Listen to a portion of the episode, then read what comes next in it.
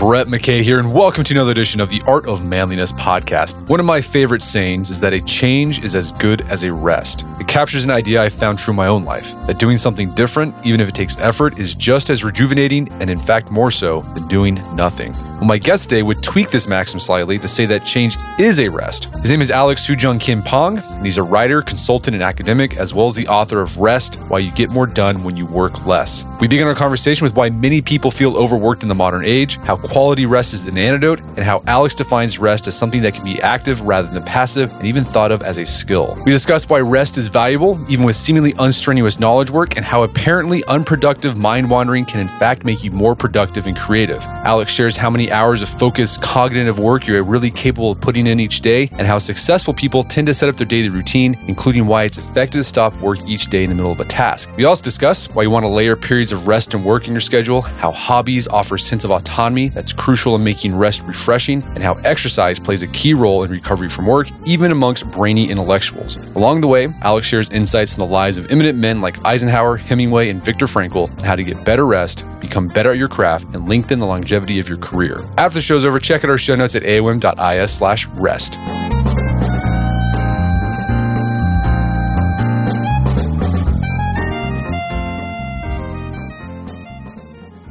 All right, Alex Soojung Kim Pang, welcome to the show. Hey, thanks very much for having me. So you've written a book called Rest, which addresses the problem of overwork. And we might think this is a modern problem. This has been a problem in America going back a long time. You point out in the book that guys like William James were writing about the problem of overwork in America back in the 19th century. But in many ways, people today seem just more burnt out than ever compared to the past. What's behind that? What do you think is going on there? The more proximate causes for our current epidemic of burnout, first of all, are that we have these models of success that really derive from the 70s and 80s and the explosion of high tech and the finance industries, where we had this new vision of American success where you became rich and successful not by paying your dues and working your way up the ladder, but by spectacular disruptive moves that you could only pull off when you're brilliant and young and obsessed and lucky. At the same time, we've also had a kind of erosion of job and career stability and career ladders that have, for all the rest of us, put pressures on us to work more less by choice than by necessity or in order to demonstrate our you know indispensability to our employers. And then we've also you know moved from economic activity where productivity was easily measurable to work that's harder to evaluate and in that environment, time in the office has become a proxy for productivity and commitment. And then finally, we've had information technologies that have allowed us to now carry our offices around in our pockets, allowing work to spread out to colonize more of our time. So that's a complicated answer, but I think that the reason it's worth diving into that is to show that, you know, the problem with overwork is one that consists of a whole bunch of really gigantic interconnected parts. And so, you know, as a result of all of this complicated stuff, not only is leisure devalued you know, not only do we have less time for rest in our daily lives, but even the concept of leisure gets devalued as something that is worth pursuing or is worth rewarding. And you use your book to argue for the real value of leisure, of rest. And we'll get to that here in a bit. But before we do, based on your research, how do you define rest? You know, well, I think fundamentally, you know, rest is time we spend recovering the mental and physical energy that we spend sort of working, usually for a wage, usually for someone else. And, you know, in the everyday sense, we tend to think of rest as something that's entirely passive, right? It's something that you do with a remote in one hand and like a bag of snacks in the other. But, you know, when I was writing the book, I realized that actually, you know, while that has its place, rest is actually something rather more complicated. You know, for one thing, there's a lot of rest that is active. First of all, there's a lot going on at the level of cellular or brain repair when we sleep or when we're just like, you know, sort of lying around. But activities like exercise, like walking, that are active are actually very mentally and psychologically restorative. You know, another thing I realized was that rest is actually a skill. It's something that we can get better at over time and we can learn how to integrate it in, into our daily schedules to both increase recovery, and you know, to boost creativity. And a lot of history's most famously creative and prolific people learned to do exactly that. So let's talk about what rest does for us. I think the the assumption is that most people has like, well, if you work more, you're gonna be more productive, and it's just you're gonna mm-hmm. get more done. Particularly with with mind work, office work. If you're a, a, farmer, like working hard all the time, you obviously you you know you have to take a break. You're just physically exhausted. Right. Uh, office work, it's not it's not so much. So, what does the research say? Like, what happens to our bodies, our brains, whenever we take a step back from the keyboard and just decompress and take take some rest? Yeah, you know, I think first off, you are exactly right that we underestimate just how physically demanding and taxing knowledge work is. The brain actually turns out to be really a very greedy consumer of oxygen and sugar. And so it's, you know, so serious mental work can be as draining as sort of physical labor, just in a different sort of way. But what science tells us now is that during downtimes, sort of mentally what goes on is when you like clear your head and sort of zone out and try and think of nothing, it's actually not the case that your brain just sort of shuts off. What happens is that it shifts modes from sort of conscious mode to something that neuroscientists call the default mode network, which is a series of connections between parts of the brain, particularly ones that involve like visual thinking and creativity. And what's interesting about this is that the default mode network seems to be sort of seems to be the thing that is or like working on your behalf when you are you know, when you suddenly solve problems that had eluded your conscious effort. So this is something actually that we see every day, right? You're trying to remember the name of the actor who is in that, who is in the movie and the TV show and that other thing. And, and their name is on the tip of your tongue. And then five minutes later, you're doing something else. And oh, it pops into your head. That's the default mode network continuing to work on problems even when your attention has shifted elsewhere. And it turns out that especially in areas where you've studied really hard, you're well trained, the default mode network is capable of doing pretty amazing things in those areas. And the effect its ability is powerful enough so that some people organize their daily routines so that they can have these alternating periods of really focused work and then these periods of mind wandering so that there and this is sort of a key to understanding how it is that they're able to be both highly productive and highly creative. They're making use of both of these periods in a way that also gives them more downtime, more rest time, and lets them live you know, happier and more sustainable lives. But if you're checking your email at night or over the weekend and doing like that, you're not letting you, you can't access that default network as as well as you could have. You've just completely stepped away. Exactly. No, you need you know, stuff like, you know, basically when you're doing stuff like sort of email, social media checks, it doesn't, you know, for most of us, it does not provide the sort of level of disengagement that let's say, you know, going for a walk or you know, doing something else to clear your head does.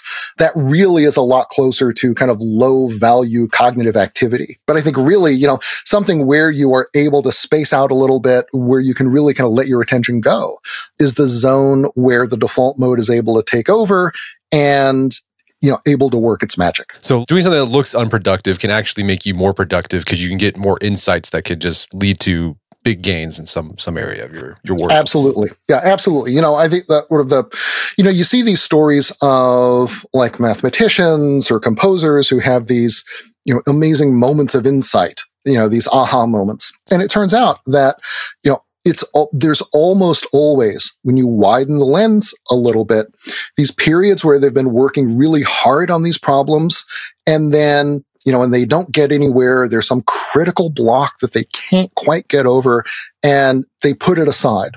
And it's in that incubation period, as scientists call it, that period where they're not actually working consciously on it, that their creative minds are able to solve it.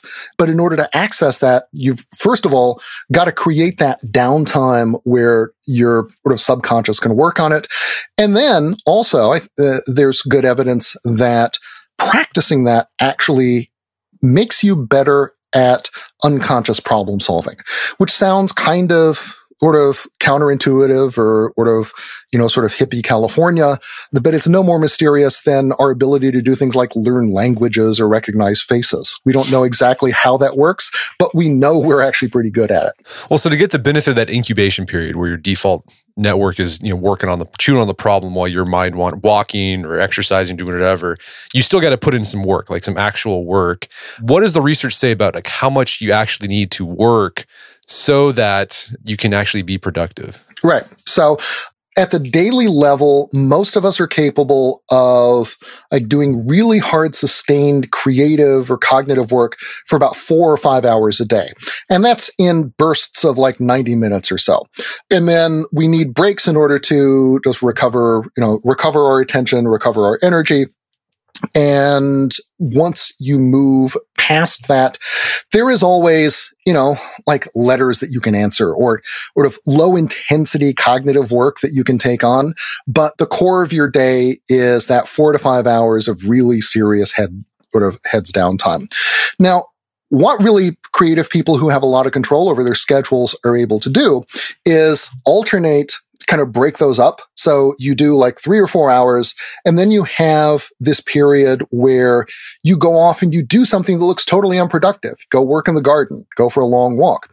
But what's happening actually is that you've got unsolved problems that are still kind of running around in your head when you go out on the running trail or wherever. And while you're out there, your subconscious keeps working on these even while, you know, you are you know, working on your mile split time or you're admiring the trees and trees in the clouds. And so by constructing days where you're la- layering these alternating periods of work and rest, you're able to both sort of work better and sort of work in a more sustainable way and do better work what I like about rest is you you find all these historical examples of, of great thinkers and creative people who kind of counterintuitive, like just sort of they, they fell upon this, like they they kind of figured it out on their own without the science. What was interesting with the the how much they worked in a day, most of them like worked four to five hours tops. That's it. Like yeah, like like, and then, then after that they would just go go garden or walk. Like you know Charles Darwin, wake up, he'd work four hours, and then he'd just go for a walk the rest of the day. Yeah, you know, and Darwin got a lot done. It's really it's pretty amazing. I mean, these, you know, and, and I, what these people realized, like a hundred years before consultants today who talk about like maximizing attention and energy rather than maximizing, you know, maximizing time at work or you know, athletic trainers who talk about the importance of rest time, you know, and sort of, you know, sing the praises of, you know, intensive workouts with breaks. People like Darwin kind of discovered on their own that this was a great way to work and a great way to be able to do the kinds of work that they really loved to do. And with these insights that, you know, if working four hours a day of concentrated work and then using the rest of the day to, rest and sort of uh, decompress and let that default network system do its work. What does that have to say about our current work setup where it's like 40 to 50 hours a week? you know, I think what it tells us is that if we were really interested in creating environments in which people could do their best work and be most creative, most sustainable, most productive, we would organize the day very differently. I mean, for one thing, you know, the sort of the office would not be like the carnival of distraction that it so often is today.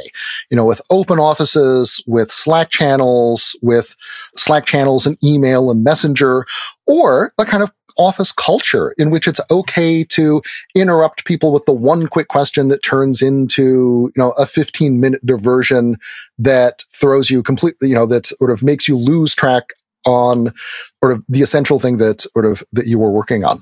I think the, you know, the workday would also probably be shorter that, you know, an eight hour day is not necessarily one that is going to yield the best results either for individuals or for organizations. And it would also be the case that we would build in more time for sort of better rest outside of work, that we would have better respect for the boundaries between work and personal life. And in some cases also build in for things like sabbaticals, slightly longer periods of time off where people can really not just recharge, but like completely change out the kind of mental batteries that we draw upon when we're working. So, you know, unfortunately, we are beginning to see some companies that are experimenting along these lines, right? That are playing around with focus time at work, with playing around with the work week or that have implemented sabbatical programs for you know, not just for top employees but for everybody. So you know we're starting to see some pushback against the culture of overwork but you know it's early days with that yet. So yeah how do you convince your boss say hey boss i only need to work four hours a day Right. you know, I think the, or, you know, there's plenty of science that uh, sort of, that backs up that claim. I think that the, you know, first of all, you got to talk about sort of what else you can do in the day in order to make those four hours really as incredibly effective as, you know, as they could be.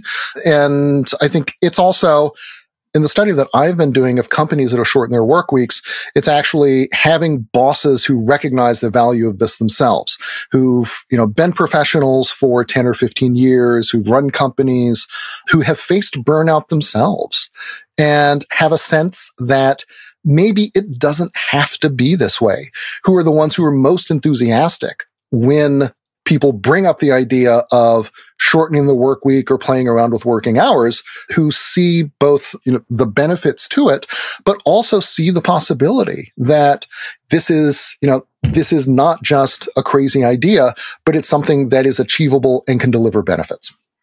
We're going to take a quick break for a word from our sponsors. And now back to the show. One thing you note in in rest is that a lot of these highly productive, prolific writers, thinkers. One of the things they did, so they got the most out of that four to five hours they were working, is that they had a very meticulous morning routine. Mm-hmm. You know, what was it about the morning routine that bolsters creativity and productivity? And are there any like routines from you know people you highlighted that stood out to you? Right. You know, I think that, you know, mornings first off, I was amazed at how many people, including like people who engaged in some fairly sort of self-destructive activity and pharmacological experimentation were still, you know, really meticulous about and disciplined around their morning routines, right?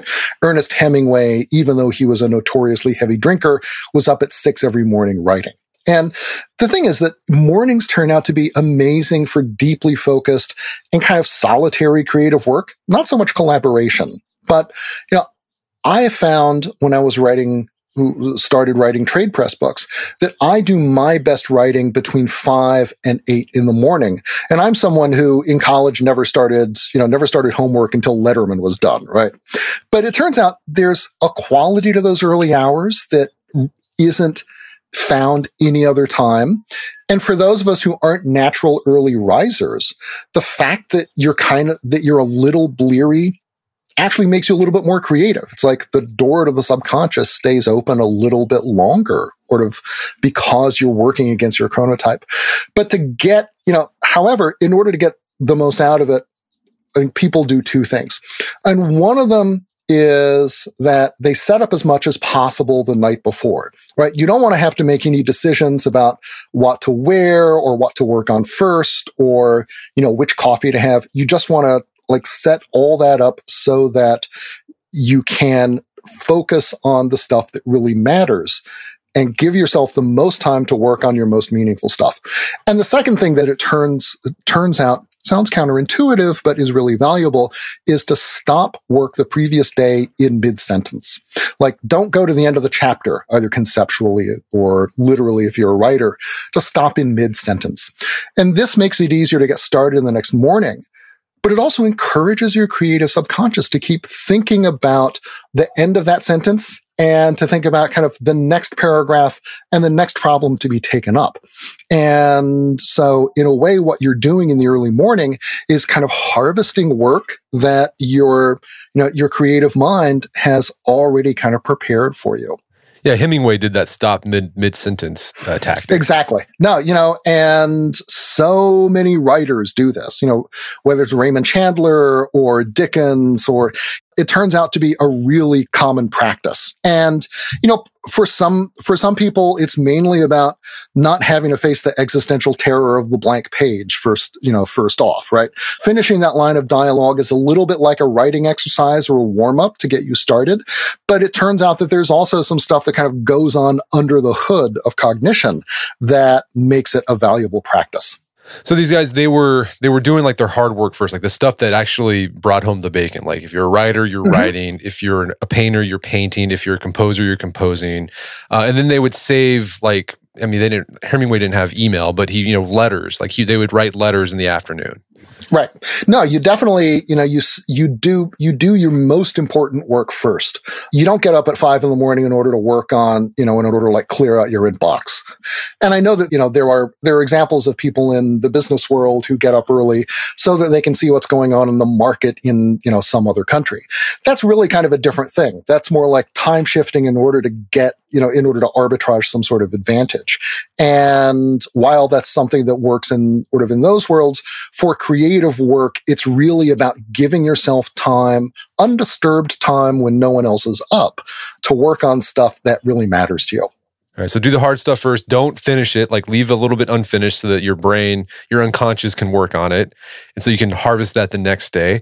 And one thing that these guys, a lot of these guys who were prolific writers, thinkers, etc., that what they would do when they took a step away from whatever they were doing, their work, they'd go on, a lot of these guys just walked. Mm-hmm. What is it about walking that that makes you like come up with ideas? Well, partly it's simply the physical act of moving stimulates creative thinking. We don't know exactly why walking is valuable as opposed to just being out in nature or being wheeled around in a wheelchair. And there are actually people who have compared to the creative benefits of, of walking versus being pushed around someplace. But it turns out that sort of that there is something about walking that sort of stimulates sort of those creative juices. Now, it's also the case that exposure to nature or to kind of non-office surroundings also does provide a little bit of a benefit. But I think for most of us, you know, walking is something that we can do easily, naturally. It doesn't take a lot of, you know, special equipment. So we can move very quickly from our desk to this other mode. And the fact that we can move quickly from that one mode to the other I think also makes it a little bit more likely that our, you know, our minds are going to keep turning over the thing that we were just working on, the problem that we hadn't solved yet and make some progress, make some progress on it, even as we are, you know, doing a couple circuits around the park. So yeah, a lot of famous walkers include Darwin. We mentioned Darwin, Kant, a lot of philosophers were mm-hmm. walkers. Mm-hmm. I guess I mean it's yeah yeah. I mean I guess it goes back to like Socrates and like those guys walked around while they're philosophizing. Oh yeah, no, that was uh, yeah the, the sort of the peripatetic philosophers right. were walking philosophers. Yeah, so they they they they grasped that idea that creative ideas come when you're when you're walking. I thought that was interesting. The studies they did where it was like they compared treadmill like indoors and then just walking outdoors, and there right. was no like you can walk you could walk on a treadmill and you still get the same benefit. Yes. Now there's virtually identical benefits compared to being out in nature. And so that's the indication that that there is some creative stimulus specifically to walking, and in particular, walking at your own pace. If you've got to walk really slowly or really quickly for you, then the benefit gets hindered a little bit. I think mainly because you've got to think a little bit more about keeping up with the you know with the person or group that you're walking with. And like again like i think the point that you, you made this in the book too is like walking is something you want to do when you're not doing that highly focused work. Because i think a lot of people hear this like oh walking is creative. I'm going to get a walking treadmill desk and then walk all the time at the office. No like you got to do that four hours where you're just you know writing and just super intense and then go for a walk to to recover take a break Exactly. Yeah. No, I think that, that trying to, trying to mix deeply focused time with leisure time is going to end up ruining both of them. These are both bright, vivid colors, but, you know, don't swirl them together.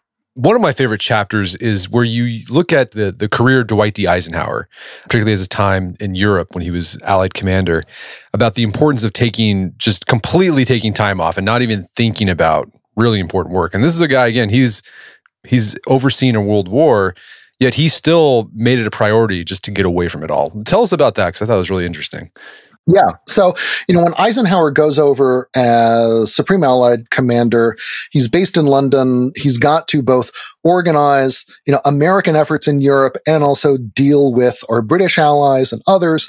It's an incredibly demanding, challenging job. You know, some of it's politics, some of it's strategy. It's long 18 hour days.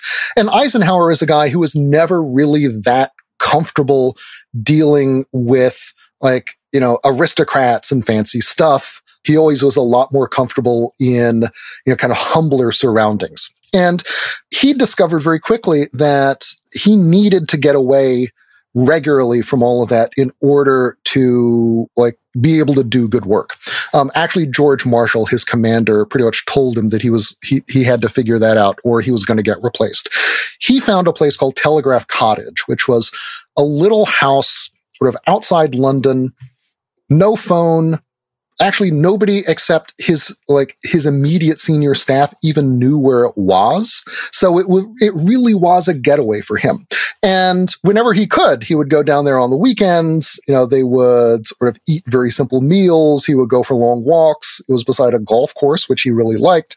And so it was it was a it was a chance for him to completely detach from the challenges of the war. And I think what it teaches us, first off, is the power of detachment, right? The fact that he didn't take work there, that it was basically invisible both for security and kind of political reasons meant that he was really completely able to put his mind elsewhere and to just get some serious rest and recovery. Another thing that it teaches us is like the power of having this kind of rhythm of work and rest. You know, not just two weeks vacation you know, every year, you know, that you might or might not get, but these regular alternations of work and rest, whether it's during the day or the week, is really amazingly beneficial. And I think, you know, and then finally that, you know, no matter how important you think your job is, probably winning you know, it's probably not as important as winning World War II.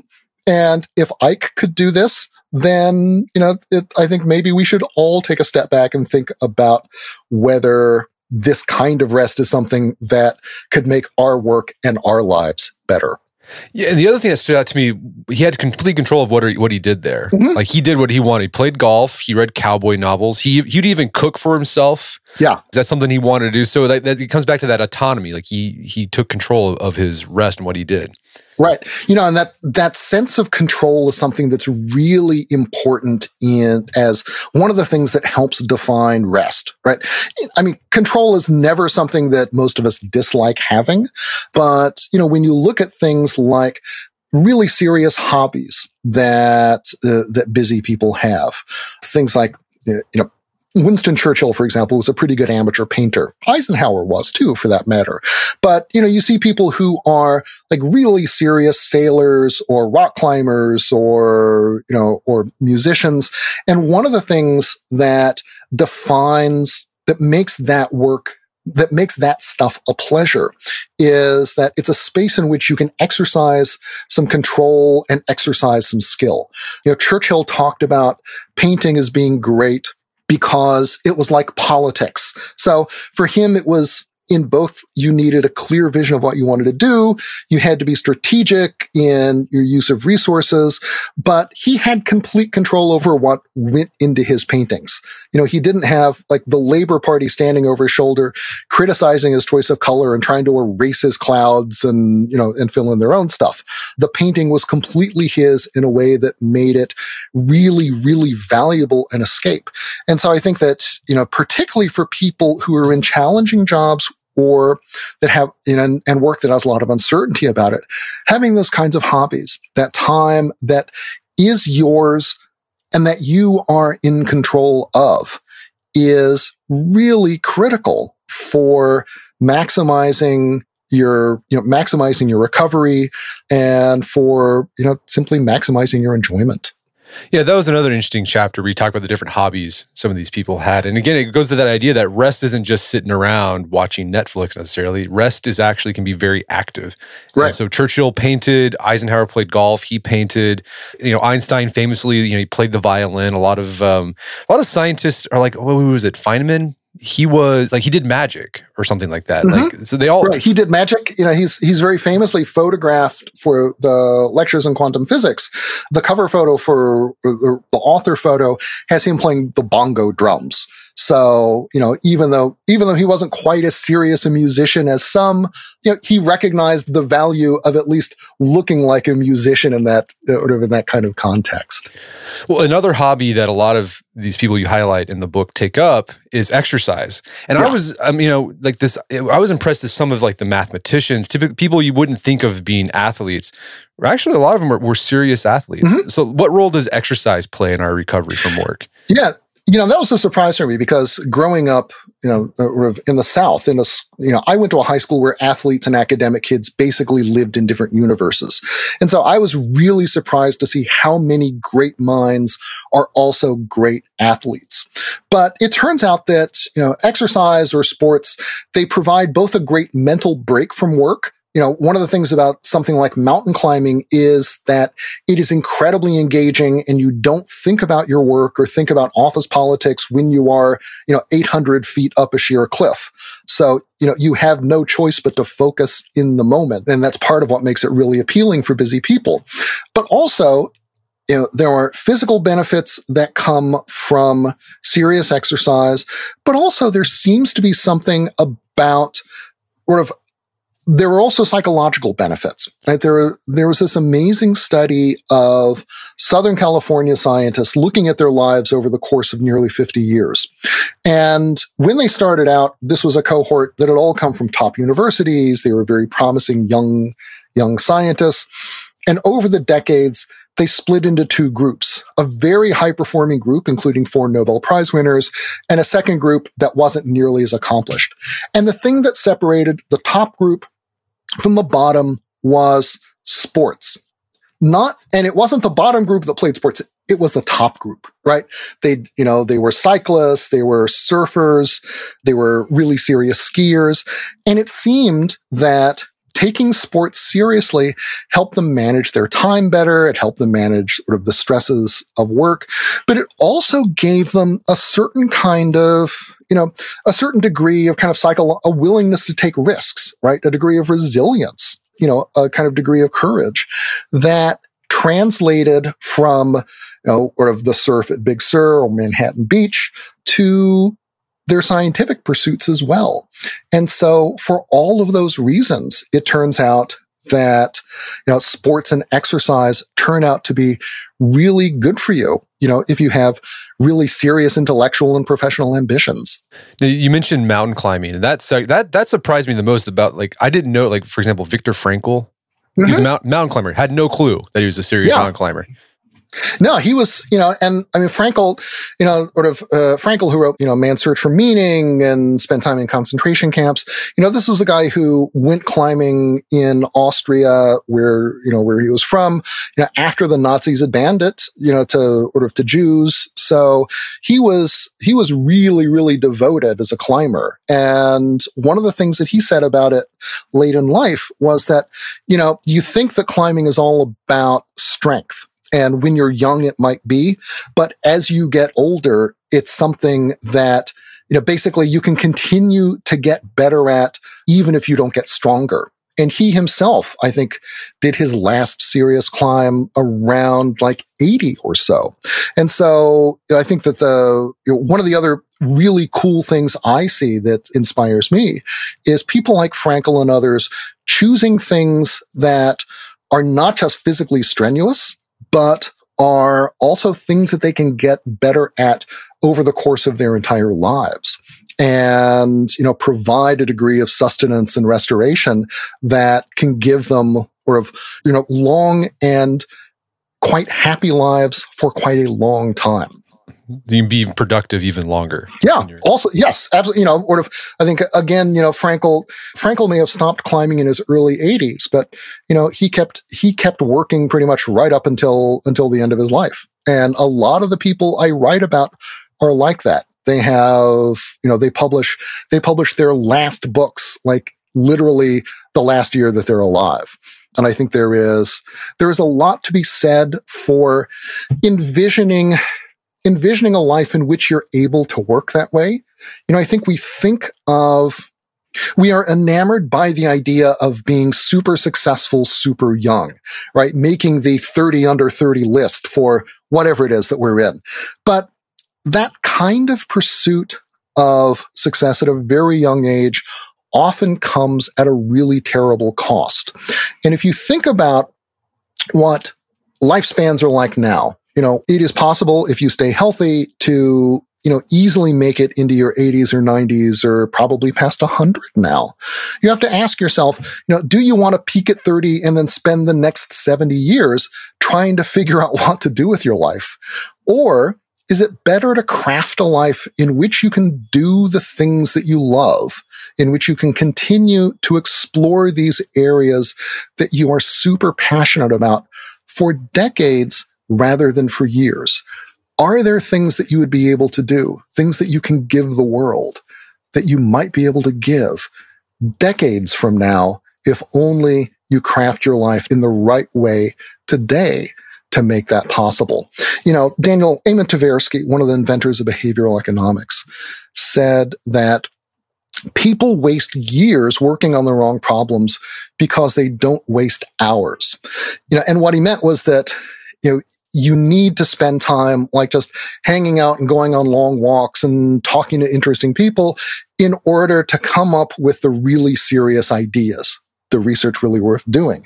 And I think in a similar kind of way that if you think a little more about what kind of life what kind of life you want to lead over the course, not just of the next couple years, but really over the course of the next few decades, then you can you know you're you will set yourself up for a kind of a kind of success and a quality of life that can serve you very well and can let you give more to the world than you would be able to otherwise.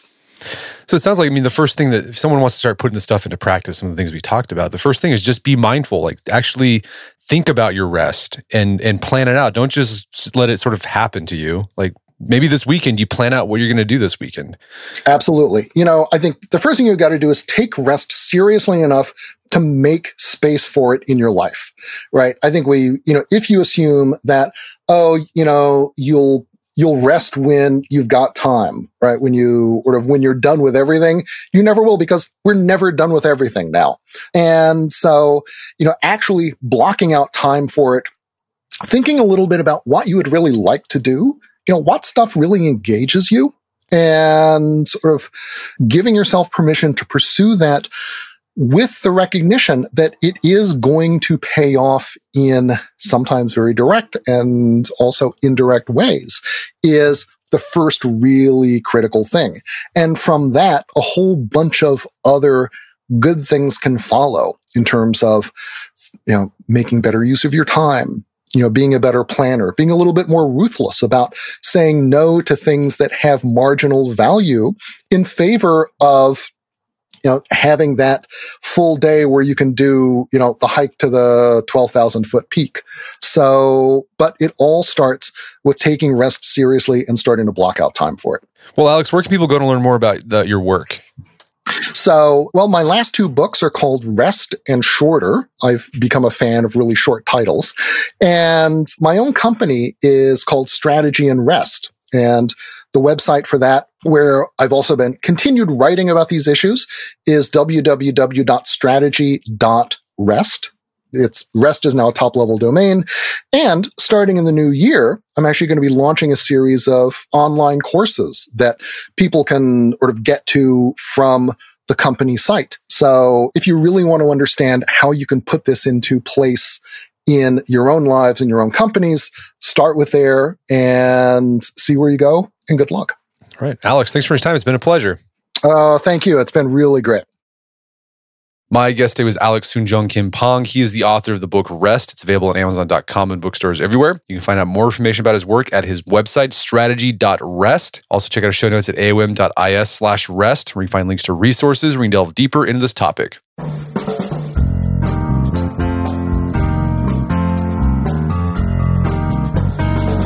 Well, that wraps up another edition of the AOM podcast. Check out our website at artofmanliness.com where you find our podcast archives, as well as thousands of articles written over the years. And if you'd like to enjoy ad free episodes of the AOM podcast, you can do so on Stitcher Premium. Head over to StitcherPremium.com, sign up, use code manliness at checkout for a free month trial. Once you're signed up, download the Stitcher app on Android or iOS. You can start enjoying ad free episodes of the AOM podcast. And if you haven't done so already, I'd appreciate if you take one minute to give us a review on Apple Podcasts or Stitcher. It helps out a lot. And if you've done that already, thank you. Please consider sharing the show with a friend or family member who you think would get something out of it. As always, thank you for the continued support. Until next time, this is Brett McKay, reminding you not only to listen to AOM podcast, but put what you've heard into action.